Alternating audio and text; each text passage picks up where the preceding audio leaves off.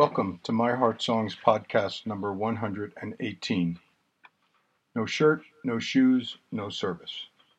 We already have the reality of no mask, no service, and soon come may be no vaccine, no service.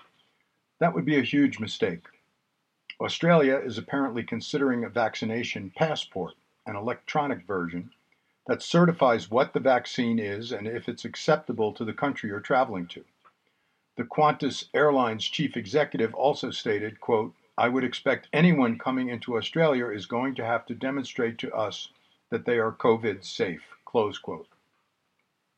One doesn't need a PhD in the obvious to get that such a big brother approach would backfire in terms of public health and the eventual protective development of combined herd and vaccine immunity. Too many conspiracy theories still floating about and contaminating people's reasoning, and being invited to do something for personal and the common good is always more appealing than being told. As I record this, the first doses of the heavily guarded Pfizer vaccine are being shipped across the country from their Michigan production facility, targeted initially for healthcare workers and at risk elderly.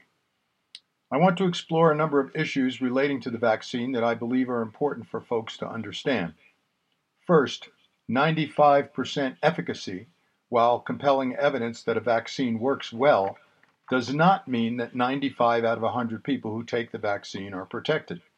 The math is more complicated than that, based on a research assessment measurement of how many people who received placebo versus vaccine got sick. If you didn't get sick in the trial, you may still have been infected, just asymptomatic, yet you would be considered to have been protected by the vaccine. Real world effectiveness depends on keeping the cold chain required for the injection, and different people may have chronic health problems that interfere with vaccine protection.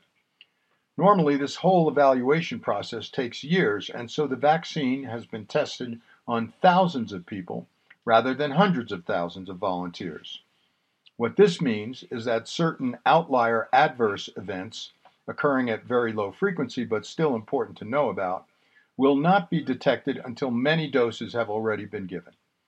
We also, at this point, are not clear about an additional major concern. Does getting the vaccine mean you don't get the virus at all, or just get protected from more severe disease? This is important because many vaccinated folks might believe they are immune and therefore can just drop all the rules we've been trying to live by these past 10 months. Even with a vaccine, most likely we will all still need to wear a mask, practice compassionate spacing, and limit activities when infection rates are high in our community. A fourth issue relates to those brave folks who participated in trials. The vaccine companies are not revealing who got placebo versus real vaccine and are not likely to do so before two years so they can keep studying results.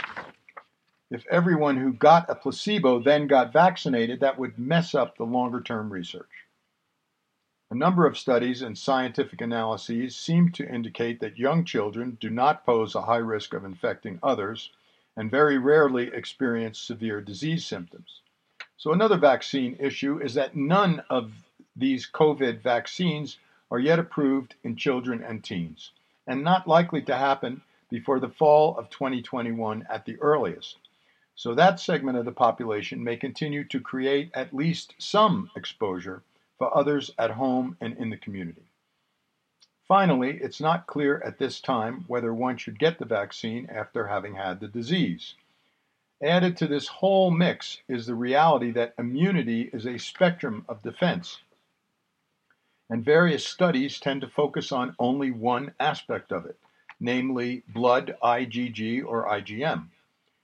There is IgA in nasal and throat secretions, macrophage involvement, T and B cell immunity, not easy to measure by a simple blood test. T cells are the special ops of our immune system. Helper T cells assist killer cells to develop, which directly kill cells that have already been infected by a foreign invader. They also stimulate B cells to make antibodies. And T cells use cytokines as messenger molecules to send chemical instructions to the rest of the immune system to ramp up its protective response. Remember the false positives and negatives inherent in the PCR, most commonly used testing, is also utilized on vaccine trial participants, perhaps influencing outcomes. And we may have a scenario wherein COVID 19 mutates significantly so that new vaccines keep needing to be developed with yearly vaccination required. We end up with trying to figure out which strains are circulating so a proper vaccine can be created each year, similar to the flu. Even with everyone doing their best science, rapid vaccine development is just not that precise. A lot of this is sounding very negative, but I believe it's important that we realize vaccine deployment is not a panacea that produces immediate results and a return to, quote, life as normal, end quote. Masks, compassionate spaciousness, contract, contact t- tracing will still need to be important aspects of our ongoing attempts to slow the spread of the virus through our most vulnerable populations and take the pressure off our healthcare systems. Multiple vaccines against this devastating pandemic are certainly a welcome next step, and I look forward to getting my series of two shots when possible. When I roll up my sleeve, I will be sure to realize this is limited protection and also spend a moment in gratitude for the thousands of folks who have worked tirelessly to get us to this point. Thanks for listening, and remember, friends and family can easily sign up at myheartsongs.org.